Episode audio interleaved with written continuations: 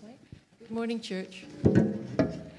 It's my privilege to read um, to you guys from 1 Corinthians chapter 7, 1 to 17. This is God's beautiful word.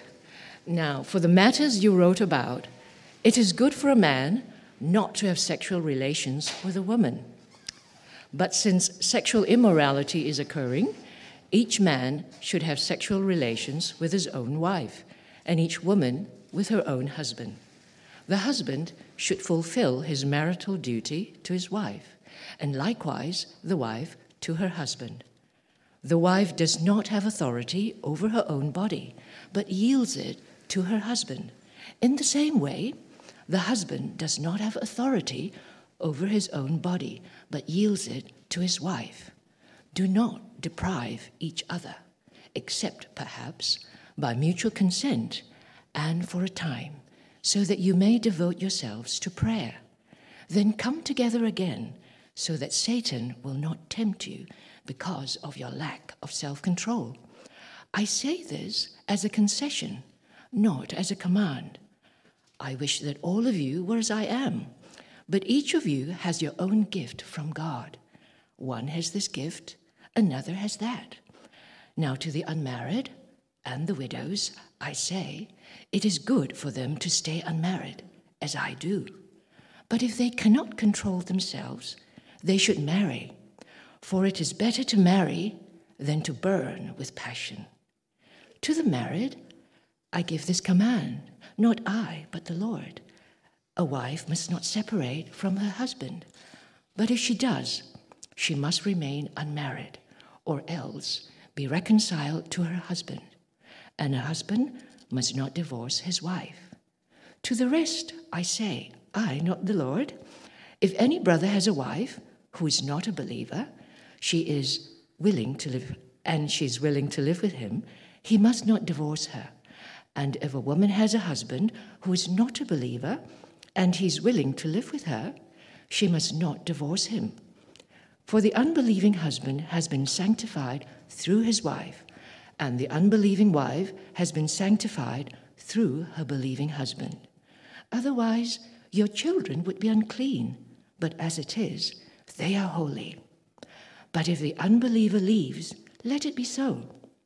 The brother or the sister is not bound in such circumstances. God has called us to live in peace. How do you know, wife, whether you will save your husband? Or how do you know, husband, whether you will save your wife? Nevertheless, each person should live as a believer in whatever situation the Lord has assigned to them, just as God has called them. This is the rule I lay down in all the churches. This is God's word.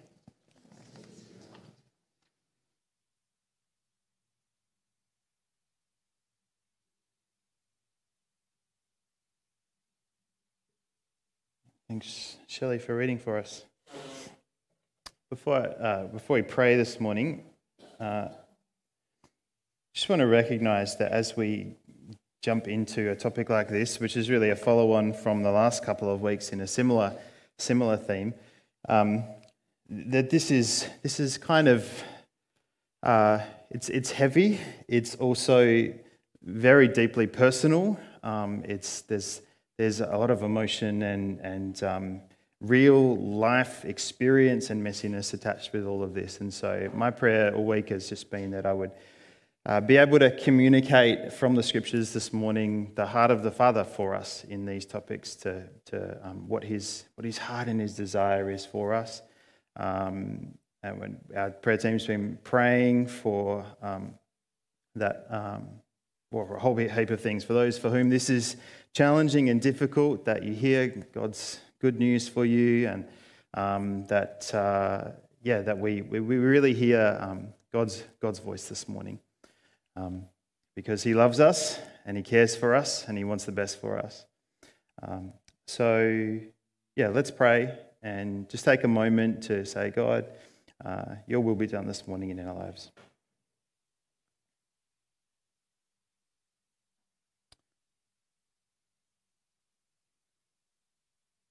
Father, thank you for your word.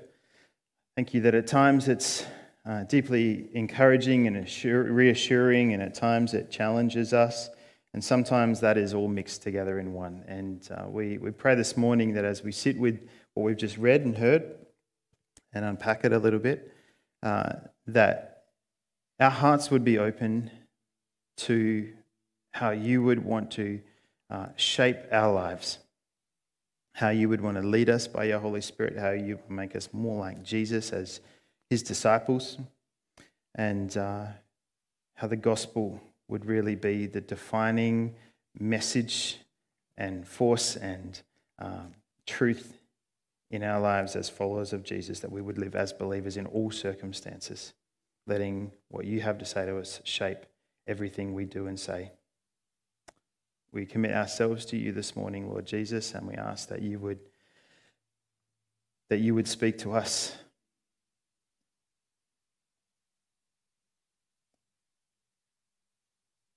Yeah, and that we, we would hear the heart of the Father for us this morning. In Jesus' name. Amen. So we're, uh, we're close to the, the halfway mark of this letter from Paul to the Corinthian church. Um, so far in this letter, Paul's been addressing various issues, behavioural things that he's been hearing about that's going on in Corinth, in the church. And um, some of it he's had to come down quite firm on them because they're way out of line. This chapter begins, though, with the words, Now for the matters you wrote about. So the context there is that there's been an exchange of letters going on. Paul's written to them, they've written back to him. Now he's written back to them in response to their letter. So it's the third in sort of an exchange. And, um, and so the tone shifts a little bit. It's far less combative in this chapter because he's not just addressing stuff he's hearing about, he's answering genuine questions they have. But that being said, it's all through the letter, it never really gets to this kind of gentle pastoral exchange. Oh, I hear about this that you say, commending you for that, and maybe here's some advice on this. It's still quite firm through the whole letter because even with what they've written to him, much of it that Paul has to address is, is an, uh, one issue or another that's shaped by their theology, um, or as Gordon Fee, one scholar puts it, their theology of spirits, where, where they have this heavy emphasis on wisdom and knowledge, or Sophia in the Greek, divine wisdom, as um, I've talked about in previous weeks. And, and this all kind of leads them to this why can't we kind of attitude. Why can't we? Why can't we? Why can't we? On, on all, all, sorts of issues, sexuality and, and food and, and, and other things. So the example, one example that, that is in the background in this chapter is the, the so-called eschatological women. Uh, is the sort of the nickname given, and bear with me on that. What, what that means is, in, so in that culture, women did not have equal standing with men. Um, they were, were not seen as having the same equal value and worth in that culture. But now in Christ, um, and Paul has been preaching and teaching that there is raised neither, neither male nor female, slave nor free, Greek, Greek, Greek nor Jew, um, meaning that they are equal now. And so this is wonderfully freeing for the women now that in God's eyes and to the way they treat each other, we treat each other as equals. This is, um, this is wonderful news for them.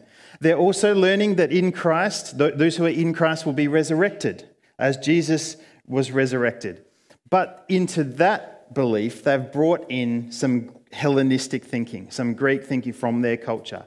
And, and basically, they're taking this to mean we've already been kind of elevated spiritually, we've already been resurrected. Uh, we're, we experienced the resurrection of the dead.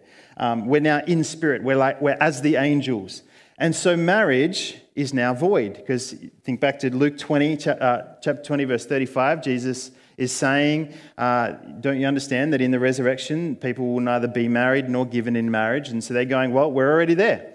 So some of these women have took, taken this to mean we've already, uh, uh, uh, if, you're, if we're married, there's certainly no obligation for sexual relations anymore. And if that's being pushed on us, surely it's acceptable to divorce and he can go deal with his needs elsewhere. That's what's going on in the background. Then, to put it bluntly, the men are going, uh, what about us? Right? And, and it's part of the reason, Paul says, that they, these men are then going to women outside of marriage committing adultery going to prostitutes. Now, to be very, very, very, very, very, very, very, very, very clear, and Paul makes it clear in the chapter last week, that is no excuse. Men cannot say and should not say, well, she's not meeting my needs, so I need to find them somewhere else. But what this whole section again reiterates is that Christians don't just have their sex drives dissolve when they receive the Holy Spirit. It's a very real part of us, a very important part of us. And Paul addresses all of this without negating the wonderful truth of women now being equals with men in God's eyes and the way they treat one another. But also without yielding to their position, the women's position on throwing out marriage, throwing out sexual relations within marriage, or advocating for divorce.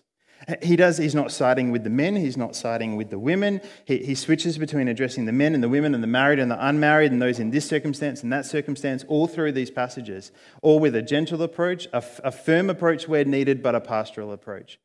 And it all has this grounding motivation. Our approach to sexuality, and in particular, our approach to marriage, but not only that, is, is to be shaped by the scriptures and by the gospel. Again, their question, their question is often, why can't we? Why isn't this permissible? His question is, what serves and glorifies Jesus and the gospel? That's the, the perspective he's coming from. Um, Christians have been notoriously good at putting rules in place in certain things, especially in this area, right? Sometimes with pure good intentions, but with no explanation of why we might have certain boundaries. It's just kind of like, well, just go do this, fit within that box, and then you you know that's what God wants for you. My hope today is that we will see how approaching sexuality in marriage through the lens of the gospel and the Bible brings about immense good for those, uh, for us and for those around us. What's, what's our reality? In, even in this room today, in, in, uh, for those who are watching online this morning, uh, what, what is our reality right now? Well, even in this room, there are some of us with healthy marriages, some of us with unhealthy marriages, some who have lost spouses, some who have been divorced, Christians who are married to unbelievers, singles, uh, those who are engaged, those who were engaged and it didn't work, the whole spectrum. And, and I, as I said before, I want to recognize this, this whole area, this whole topic, this whole issue. There's a huge amount of emotion attached to it. Um, this is very, very personal. Um, and uh, believe me, I feel this as much, as much as you do sitting in the seats today. It's very personal, it's very deep, it's very private sometimes. Um, and as a result, many of you would have grown up in a church setting where you just don't talk about it in church. This doesn't come up, or in small groups, or in relationship with your Christian friends. Um, uh, or if it is talked about, it can, it, it might have been very blunt. It's just like, well, here's what God says, here's the, and then so just, you know, do that and it'll go well for you kind of thing, with no real unpacking of, of the why behind it. And for that reason, because it's either not talked about, but in the reality of your marriage or your relationships or being a single person or whatever, um, you've experienced some pain, maybe more than some pain, maybe a lot of pain when it comes to uh, navigating this world and your sexuality um, some of us, if, if we're honest, have been the cause of that pain. Um, and so it's, I just think it's so important to recognize this that this, this can be deep, this can really be a, a, a deeply impacting and, and, painful thing in our lives. Um, what Paul isn't doing is he's not just going, well, here's some blanket rules do this, do this, don't do this. Uh, there are some circumstances where he says there's a clear stance needed, but what, he, what he's not doing is just boom, boom, boom, boom. He's, what he is doing is rooting marriage, its meaning, its purpose, and our approach to it in the Bible and in the gospel, so that marriages and those who are not married can experience and express their sexuality in the way God designed it and ensure it's enjoyed where possible, but not worshipped. And, and that's, that's um, something we'll kind of come back to a little bit later. It's that it's not, it's not to be worshipped, but to enjoy it as a gift where possible. Um, so I'm going to take a little bit of a look at Jesus and Paul and the Bible and how, how this is talked about. In the previous chapter, Paul quotes Genesis chapter 2, verse 24. So he's in the previous chapter, if you remember from last week, he's saying, Don't unite yourself with a prostitute. That's something we'd, we'd, probably most of us here would hold as a fairly standard moral standard that we, this is something we should not do. And he's saying the reason you, you know to become one, you become one flesh. You unite yourself with someone when you have sexual relations. Now, when in that context you're quoting a verse from the Old Testament, Jesus or Paul, whoever it might be, what you're not doing is just quoting the verse because it's a good thing to say. You're actually referring to the whole section of scripture that that verse sits within. So, as an ex- another example, Jesus on the cross, one of the things he says is, My God, my God, why have you forsaken me?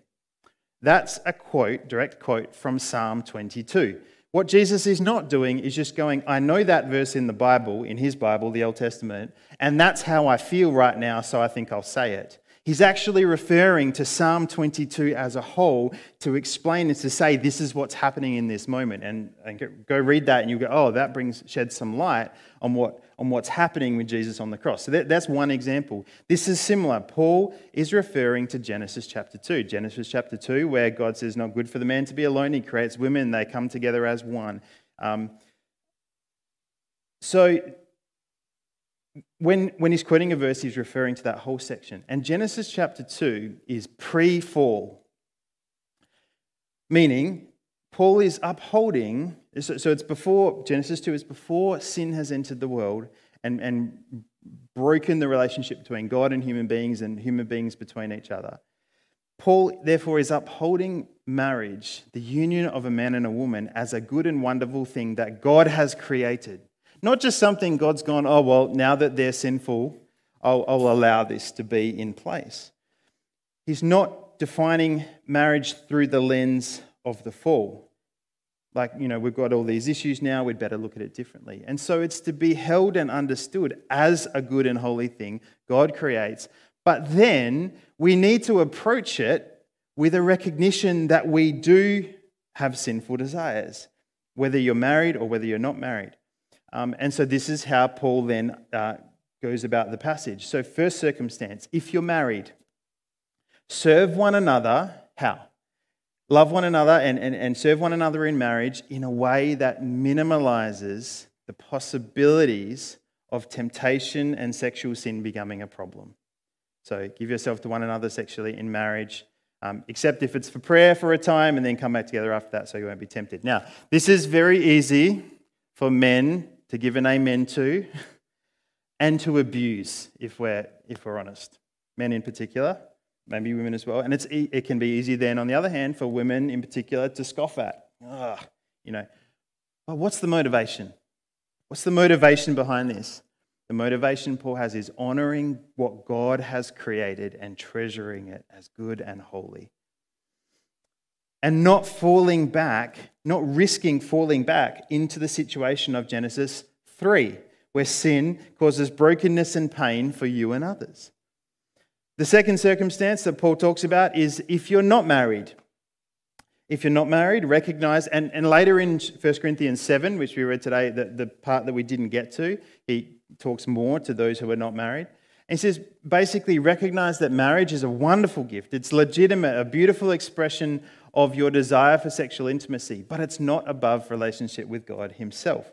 And this is where it's not just Paul's Bible, the Old Testament, uh, that shapes our approach, it's also the gospel that's shaping our approach. You now have unhindered access to God through Jesus. Together with a calling to bring that good news to others. If marriage helps you and others with this, go for it. If it doesn't, you have everything you need in Jesus to be fulfilled and live for God. And then the third circumstance is in relation to divorce and separation. He basically says, fight to protect the good thing God has created in marriage, even if your spouse doesn't recognize that it's God's gift because they're not a believer, because what's most important is their salvation. Now, I want to stop for a second and, and recognize that it's, it's easy to look at Paul's approach all of these things in our context and think, man, these views are extreme. Does anybody feel like that just initially reading it? Uh, maybe you don't want to admit it, but it's, It's like, oh, I mean, does, does he live in reality here? Or maybe you think, well, clearly as a single guy, he doesn't understand the complexities of relationships and marriage.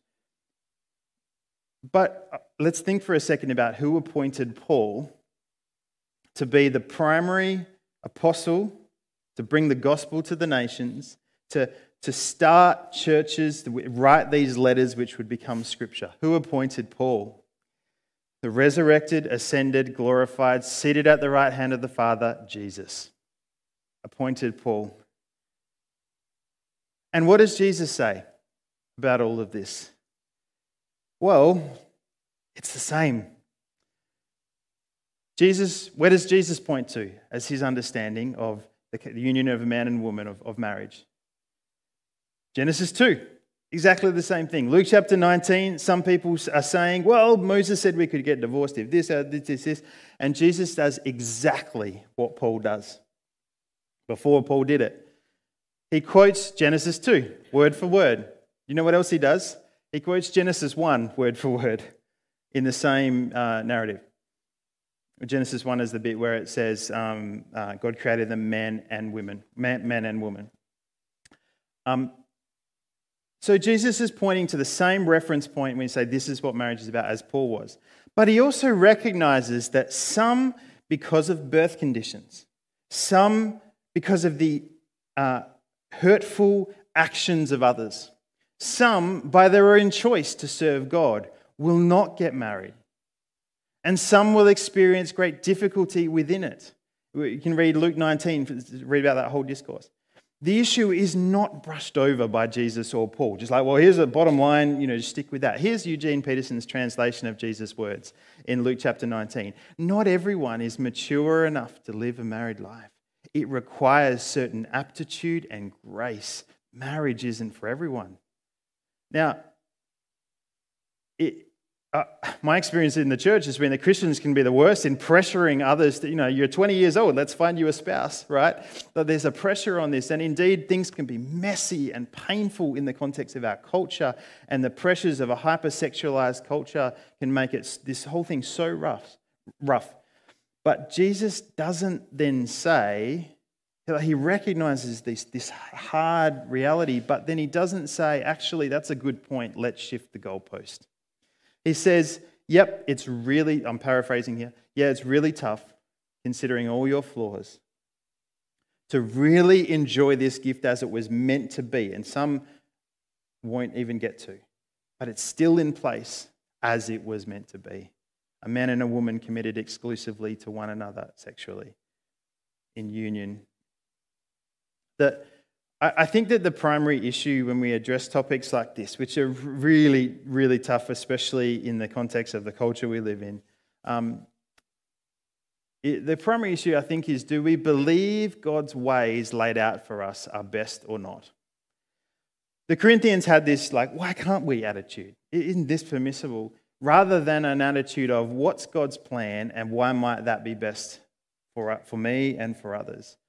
Um, and, I, and I think a, a primary question that is so important for us to ask is who is God in our eyes? Who is the Father uh, in our eyes? Father God. Is God a divine rule maker for you? Intricately involved in all of your business, stopping everything fun. You can't do that, you can't do that, you can't do that. Some of us had a father or a mother like that. And so we project that naturally or subconsciously, we project that onto God.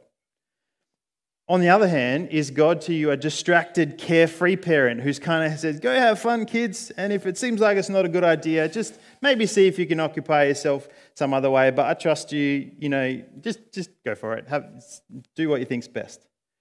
Because some of us had parents like that, and so we project that kind of attitude and, and, and heart onto God. Or is God a loving Father who's actually created boundaries that we don't fully understand sometimes, but are in place for our benefit? Not always catching us when we fall, because sometimes we need to learn, uh, but doing everything He can to protect us from serious injury or death because He loves us.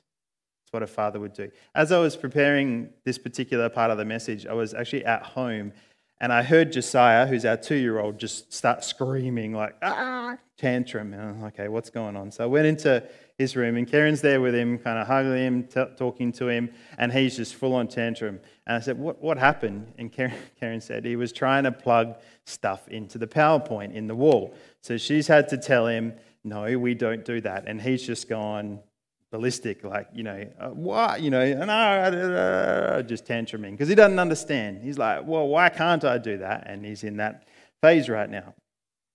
And I just thought, oh, isn't, isn't this a picture of sometimes, uh, especially early in our faith, the way, the way we might be, in that we just we don't understand that God has put certain things, boundaries in place, which are for our benefit. And as we grow, we recognize, okay, now we see why they're in place, because that can cause serious harm. This God that we get to have a relationship with through Jesus, this Heavenly Father, both knows the effects of sin or living outside of the boundaries He's defined and created, and this God, our Father, comes to us with extravagant grace and mercy. Every single one of us has messed this up in some way. Right? But shifting the goalposts, lowering the bar is not the answer. Shifting the goalposts is not the answer, but, but also what's not the answer is shame shame and, and, and guilt, that, that isn't the answer either. To just feel terrible for what we've done or not done. The answer is forgiveness, healing, and change in the arms of the Father. Even if at times it's kicking and screaming like Josiah in Karen's arms the other day because we don't understand. The answer is forgiveness and healing, and ultimately change so we know what's good and pure and honorable and best in the arms of the Father. I'm, um, I'm three months away, uh, about today, I think, from becoming a dad to my first daughter. Um, whoever that was a surprise, that means you didn't read the letter I sent out a little while ago, so make sure you check your email. Um, sorry, I don't know where they. Uh, yeah, so three, about three months from today, October 31st, Karen and I are expecting a girl. And I'm honestly super, super, super excited. I actually I consider it a massive, massive privilege. Uh, we have two boys, and to be our first daughter. Um, and, and when I say first daughter, I mean probably only daughter. Don't read into that too much. right, probably done. Um, just, just saying. um, so I'm, I'm really excited. I'm also quite petrified by the whole uh, you know, all of the learning and all of the experience that this will be. Most, um, but most of all, I honestly have this feel this love that's different to the love for my boys because I know that she'll be vulnerable in ways my boys won't be in this world and, and the way it is. Um, in, because of all this stuff we've been talking about. But then with my boys in particular, I'm also aware that their actions will have a significant impact on others. someone else's daughter will experience pain if I don't teach my boys how to approach their sexuality in light of the Bible and the gospel. And so, as a father now of, um, especially as a father of both sons and a daughter, I want them to experience and practice their sexuality in a way, in the way intended by God for both their sake and for the sake of others. It's not one or the other, it's both. If that's the case for me and maybe for you as well, how much more is this true of our Heavenly Father who cares for both you and cares for those that your actions have an impact on and your kids' actions, etc. But the thing, the thing is, it's not only at a spirit, a physical or emotional level with God and the ones He cares about, it's also at a spiritual level that there's an impact. See, there's Genesis 1 and 2 that Paul and Jesus both root their understanding of marriage in. But then there's also this new reality of the New Testament, the new covenant, the, the, the good news of the kingdom have, of God has come near to us. There's this also. And God has appointed us to deliver this good news to others. What's a, a, few elements of this good news? Well, it's good news that he's restoring the reality of Genesis 1 and 2, the perfect creation. That's what God is doing, and it's good news. He's bringing back, slowly but surely, the garden. good creation, perfect creation. It's good news that there's help available through the Holy Spirit to live in a way that that new, that good creation, that perfect creation becomes a reality in our lives. That's good news. It's good news also that despite the fact that this is not fully realized yet, there will be hardships that exist for a time and a struggle with the flesh and a struggle between these two kingdoms. That sometimes that will feel overwhelming, but Jesus is coming back soon and will finally and fully restore all things back to the way they were meant to be. So there's a hope we have as well. And it's good news that in the meantime, in a personal relationship with Jesus, all the meaning and love and attention you were looking for in a marriage or a sexual relationship or any other kind of relationship is found in Him. And this good news, if we believe it, it shapes our marriage or our singleness because now relationships are not something we go to for our identity. Jesus is. Jesus is the one we go to for our identity. And I know this is so hard sometimes to grasp because this is such a personal and strong uh, uh, way we're wired. But Jesus is the only one who can give us our identity. And the stewardship of our sexuality is no longer just something that affects others physically or emotionally, although it does. It may also lead to their salvation, which is why we see Paul writing about that in a number of places in this chapter because we show others in the way we approach sex and relationships, we show others the one they've actually been looking for all along. Whatever you've done, however you've failed in this area, you can run to the arms of the Father today and every day for forgiveness, for healing, for restoration. And from this day forward, the way you approach your sexuality your marriage, your singleness, your engagement, the use of your eyes, your thought life. May this be a testimony that only Jesus satisfies. Amen. Father, I want to pray this morning that you would pour out your grace and your mercy upon those, those of us who feel like failures in this this morning. Um, Lord, there's so much complexity, so much uh, beauty, but also challenge in this whole area. You have created us, Lord, to be uh, sexual beings and, and people who want to relate deeply with other human beings beyond just uh, our sexuality. And so, this means there's great joy to be found in relationships of all kinds, but also great pain sometimes. Lord, we pray we wouldn't shift the goalposts away and say, well, let's, let's have a different standard by which we treat marriage and sexuality, but, but Lord, that we would go first to you, Jesus, the one who understands, the one who cares, and the one who forgives us when we mess up, so that we may experience joy in your plan for our life the way you designed us to be and what you have for us in this area. Lord, I want to commit to, to you, our young people who are navigating a world right now uh, which is different even to what I experienced and certainly to what um, my parents' and grandparents' generations experienced. A hypersexualized culture where they are constantly receiving messages that say to them something other than the truth of God's word. I pray you would protect them. I pray you would protect their minds. I pray you would protect their bodies. I pray you would protect their hearts. And Father, show them, use us to show them as well that their identity is found in Jesus and Jesus alone. We pray for uh, those who are yet to be born, uh, those who are young right now and have not yet uh, had their eyes open to the reality of everything around them. We pray, Father, that you would uh, raise up people uh, to, in, in the technological sphere, Lord, to help put in place things which are going to protect our kids from that which could, can so affect and damage them.